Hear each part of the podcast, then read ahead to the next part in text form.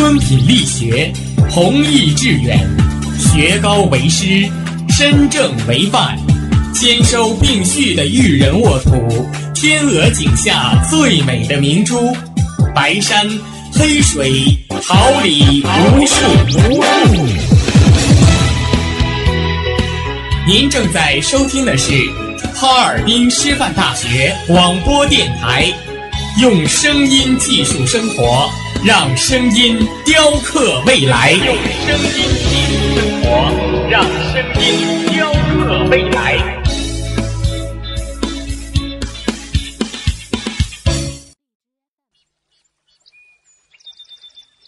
每一天，明媚的阳光照耀绽放的微笑。清新的雨水滋润鲜艳的蓓蕾，仰望那神峰之巅神奇的奥秘，俯视那细小萌芽最初的美丽，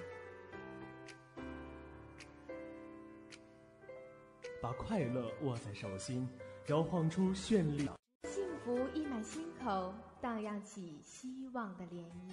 调频七十六点二兆赫，哈尔滨师范大学广播电台。让声音化作纯白云朵，飘过你我心情的天空。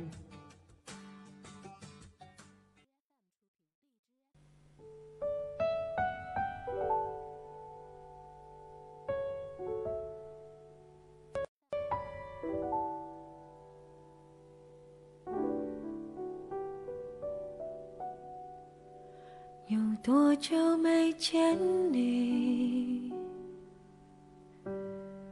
以为你在哪里，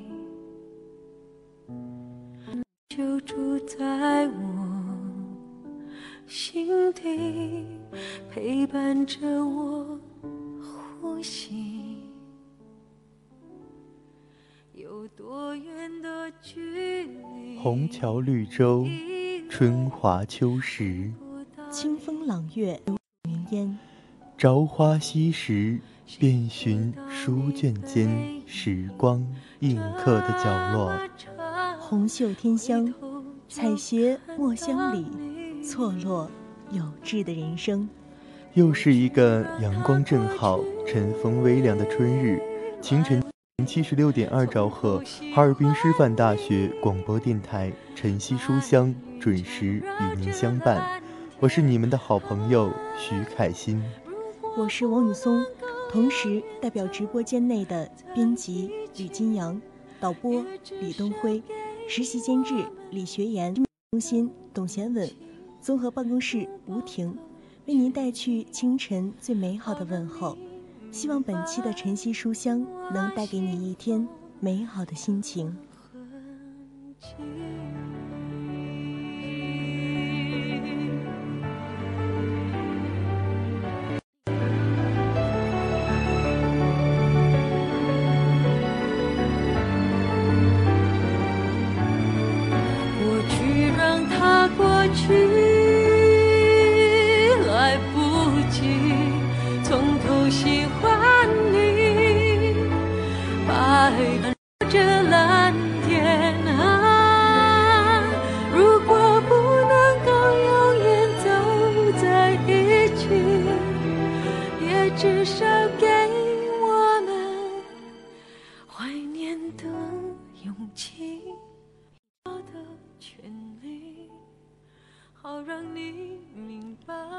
指尖物语，笔下繁花，书签累累，谱写最美丽的音符。墨染飞叶，情意千行，诗句朗朗，演奏人章。书卷间的一期一会，愿你能读懂他字里行间的欣喜悲欢。我们也愿意站在这里。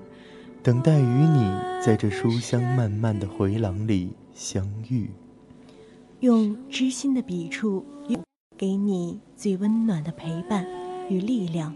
本期晨曦书香，陪你一同走进八月长安与他的时间的女儿。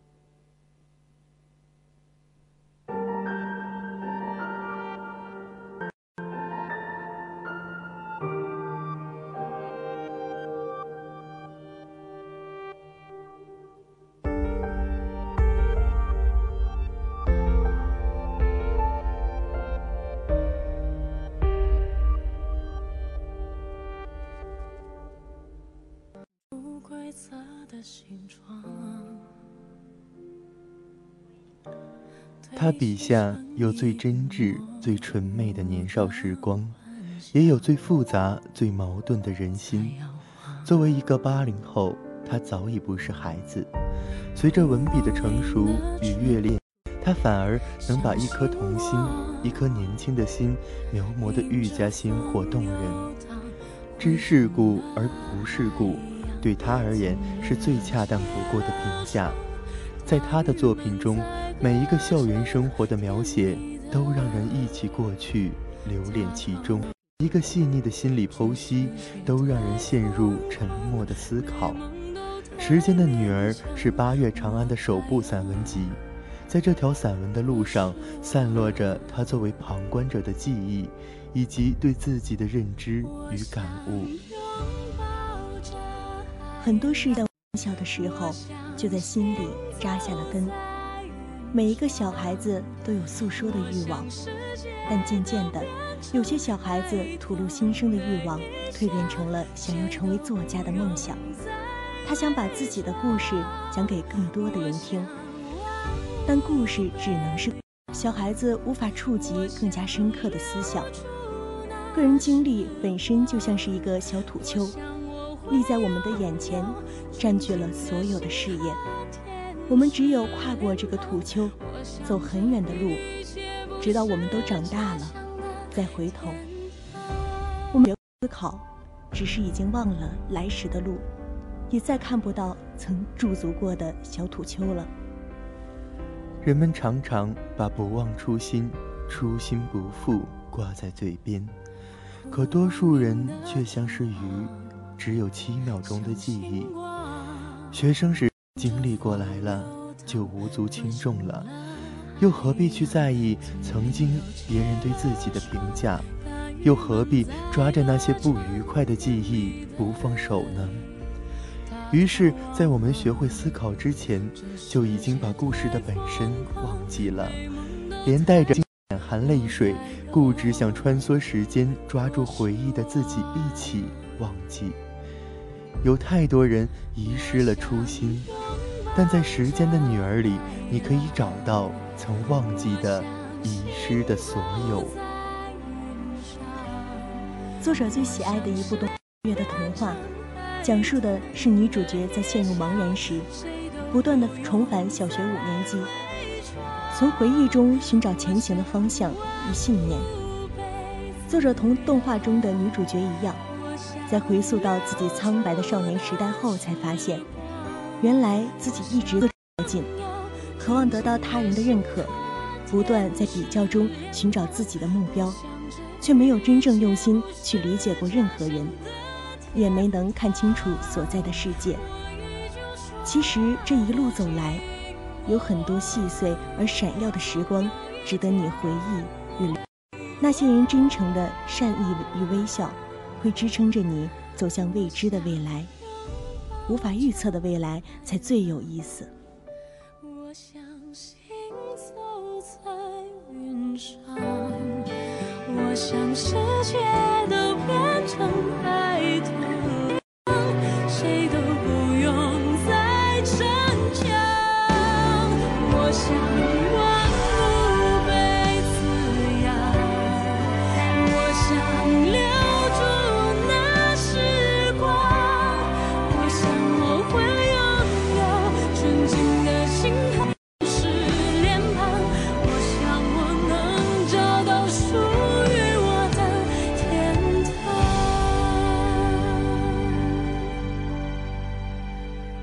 我想一直能这样。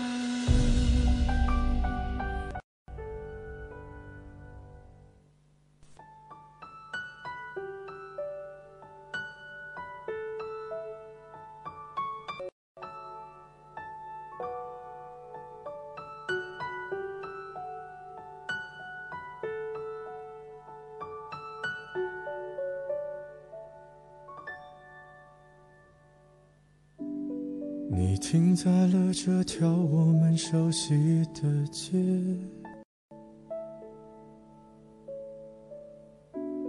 把你准备好的台词全念一遍。我还在逞强，说着谎，也没能力遮挡你去分享。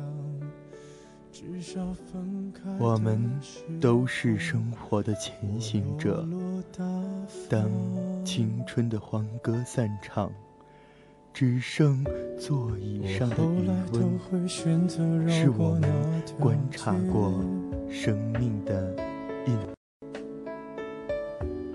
有多希望在另一条街能遇见？思念在逞强，不肯忘，怪我没能力跟随你去的方向。我越爱越被动，越要落落大方。你还要我怎样？要怎样？你突然来的短信就够我悲伤，我没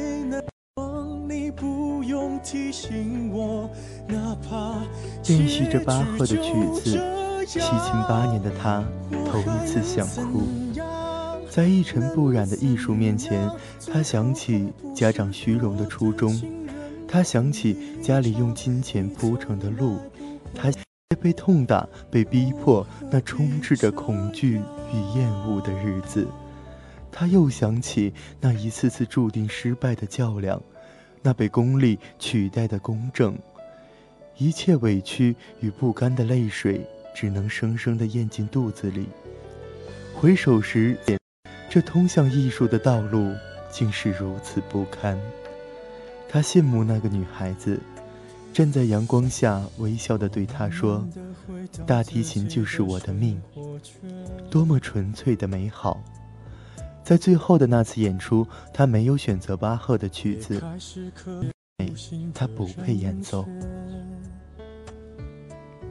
在童年时就成为小大人的小孩子，其实有太多的身不由己，像是作者笔下的小叶子。从小学入学第一天起，就有着替老师班管理班级的权利，正式的机会也都被他包揽。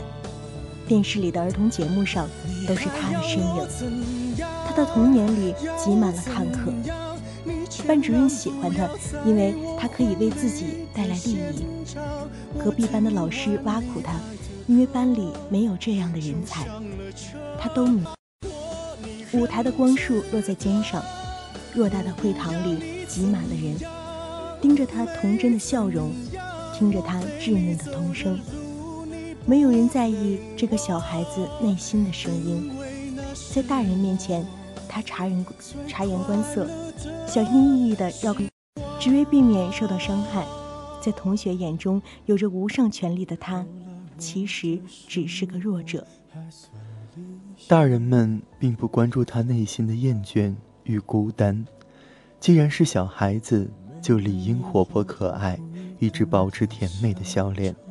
不什么，既然是老师的好帮手，就理应乖巧懂事，有领导能力，不紧张，不犯错，被批评了也不能有一丝一毫的负面情绪。尽管他还只是个需要享受童年的孩子，他不停地申请优。不停的竞选，不停的向上爬，他也有自己想要到达的地方。尽管在同学的心里，这无非又多了一个讨厌他的理由。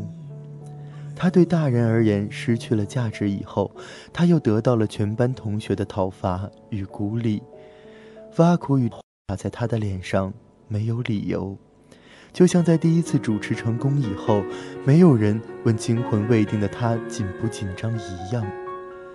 就当他们不存在，这是小叶子自我保护的方法，而他还只是个孩子。命运强加给我们的苦难算什么？在我们心里，那是永远不愿被提及与触碰的伤痛。但在别人看来呢？苦难是有教育意义的。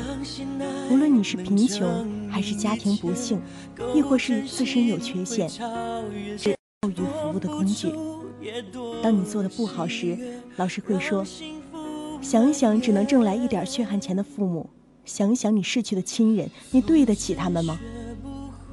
当别人不用功时，老师又会说：“你学学人家某某，无论经历过多大的不幸，让老师操心过。你们这点事儿算什么呀？”别人羡慕遭遇不幸的他，但记住，苦难不是榜样，不幸不需要攀比。有谁愿意在别人口中永远背负着苦难活着呢？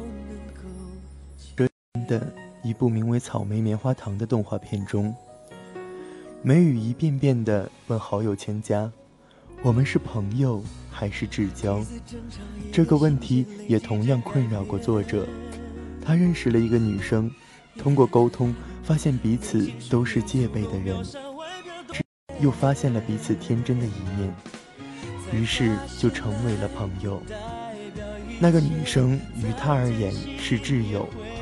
而他却不敢揣测自己在对方心中的地位。他们一起堕落，一起疯狂。他依赖着对方，却没有猜中最终的结局。最佳损友中有这样的歌词：“从前供你促膝把酒，请通宵都不够。我有痛快过，你有没有？”外号是蜗苣的男生会在深夜写日志。只不过是一个个唯美的爱情剧本，男主角只有一个，女主角总是更换，无一不是痴情而疯狂的女孩子。她像是旁观者，旁观着别人的爱情。现实中，每一个女主角都把蜗苣当成自己。莴苣心思细腻而温暖，可以轻轻松松地发现女孩子的小情绪，运用几句交谈。将他们抚平。他总是会适时的出现在女主角身边，鼓励他们去追求自己喜欢的，然后又沉默着退场。现实确实如此，而事实却并非这样。他既是剧本的编剧，同时也在一定程度上操纵着现实。他爱着男主角，剧本只是掩人耳目。与女主角做朋友，也只是为了得到男角，因为害怕失去，有的喜欢，永远不能说出口。每个人都有自己脆弱的一面，负面情绪需要被发泄出来，倾诉是个好途径。小学五年级的夏天，班主任在黑板上打字：“实话实说。”开始时，没有人愿意公开揭自己的伤疤，但后来，一群小孩子们竟找到了共鸣，于是大家争着倾诉自己的迷茫、困惑与委屈。但事情已被班主任训斥收尾。我算什么？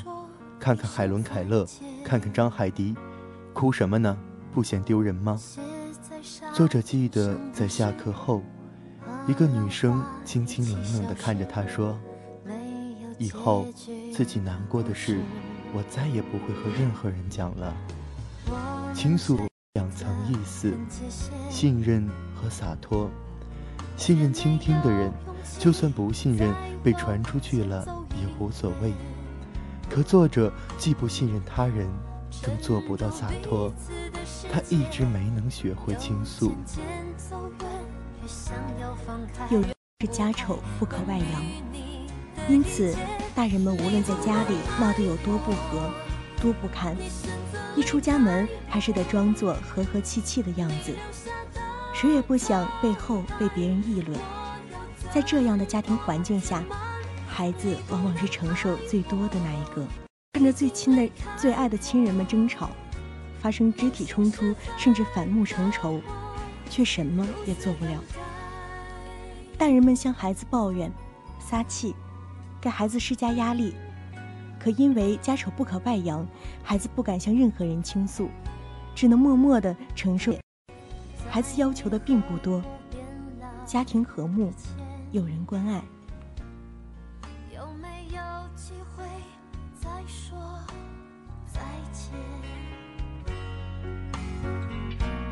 穿你穿过的衬衫，听你喜欢的，却都是徒劳的。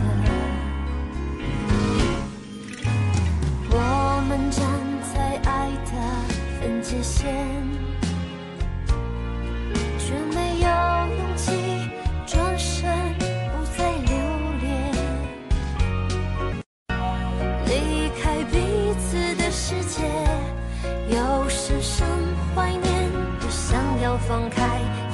放不开。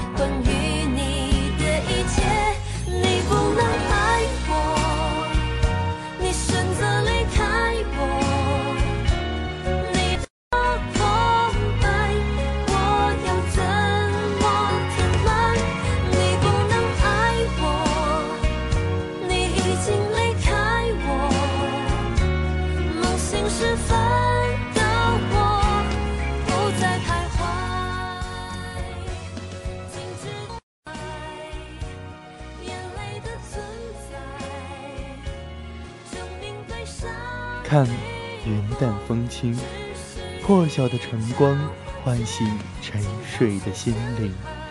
趁阳光尚好，笔下的时光凝结心间的彩虹。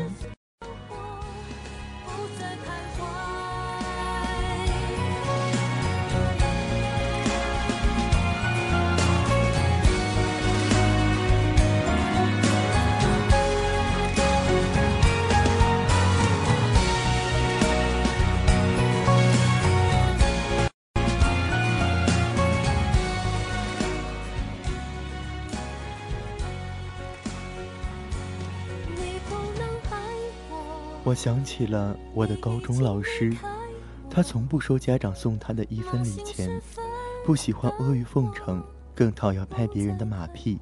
他一个普普通通的班主任，学校领导不喜欢他，同行只丢下一句话：“装什么装啊？”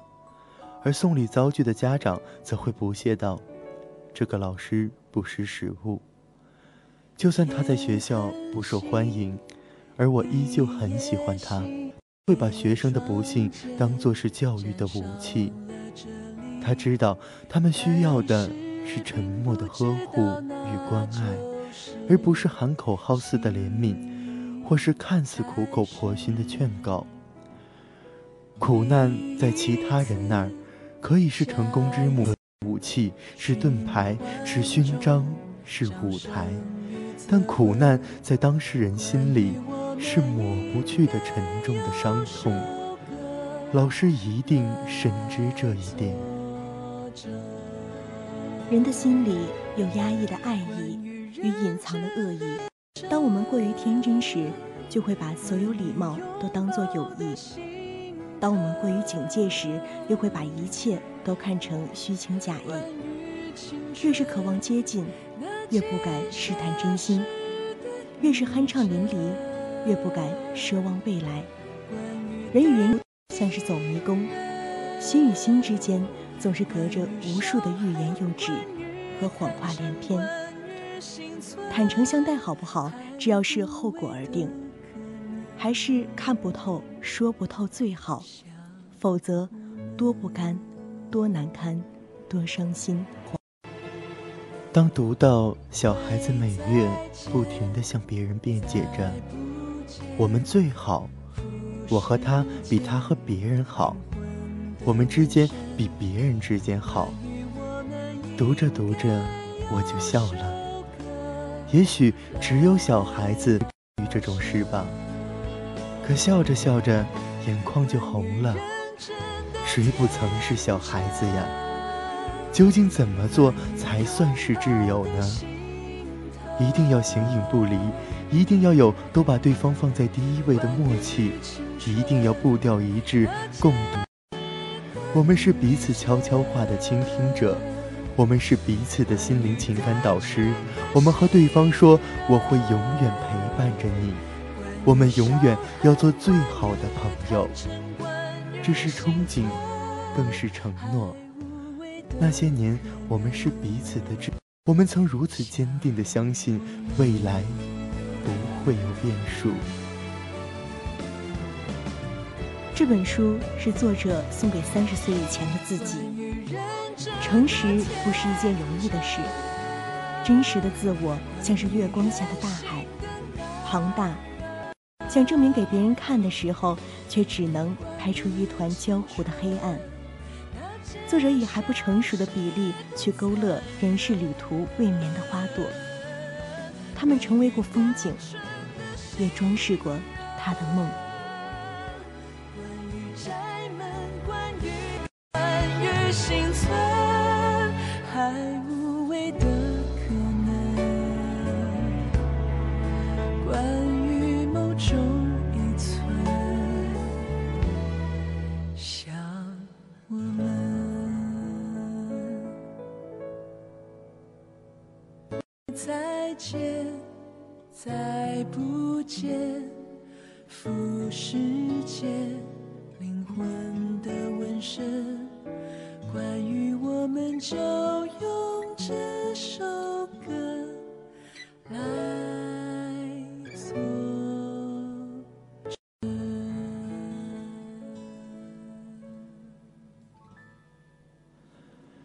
清晨的曼妙时光，丽日凌空的喧嚣午后，华灯初上的临街傍晚，总有那么一本好书让你流连，有那样一种情节让你驻足，总有一个故事等待着你去收获，去感悟。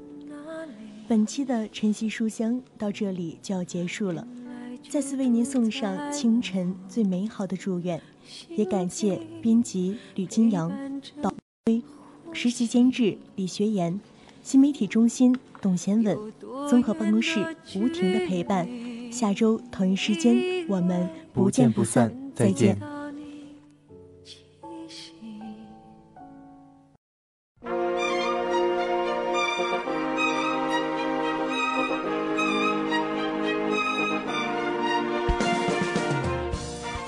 春华秋实，桃李不言。炫动之声，无限精彩。FM 七十六点二。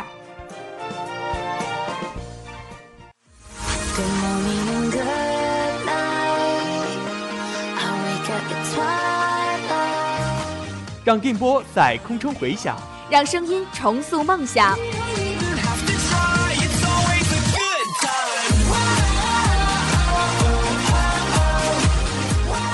在青春的旅途上，用电波打破沉寂；在年少的岁月里，让声音尘封迷茫。我的快乐源泉，我的青春宣言。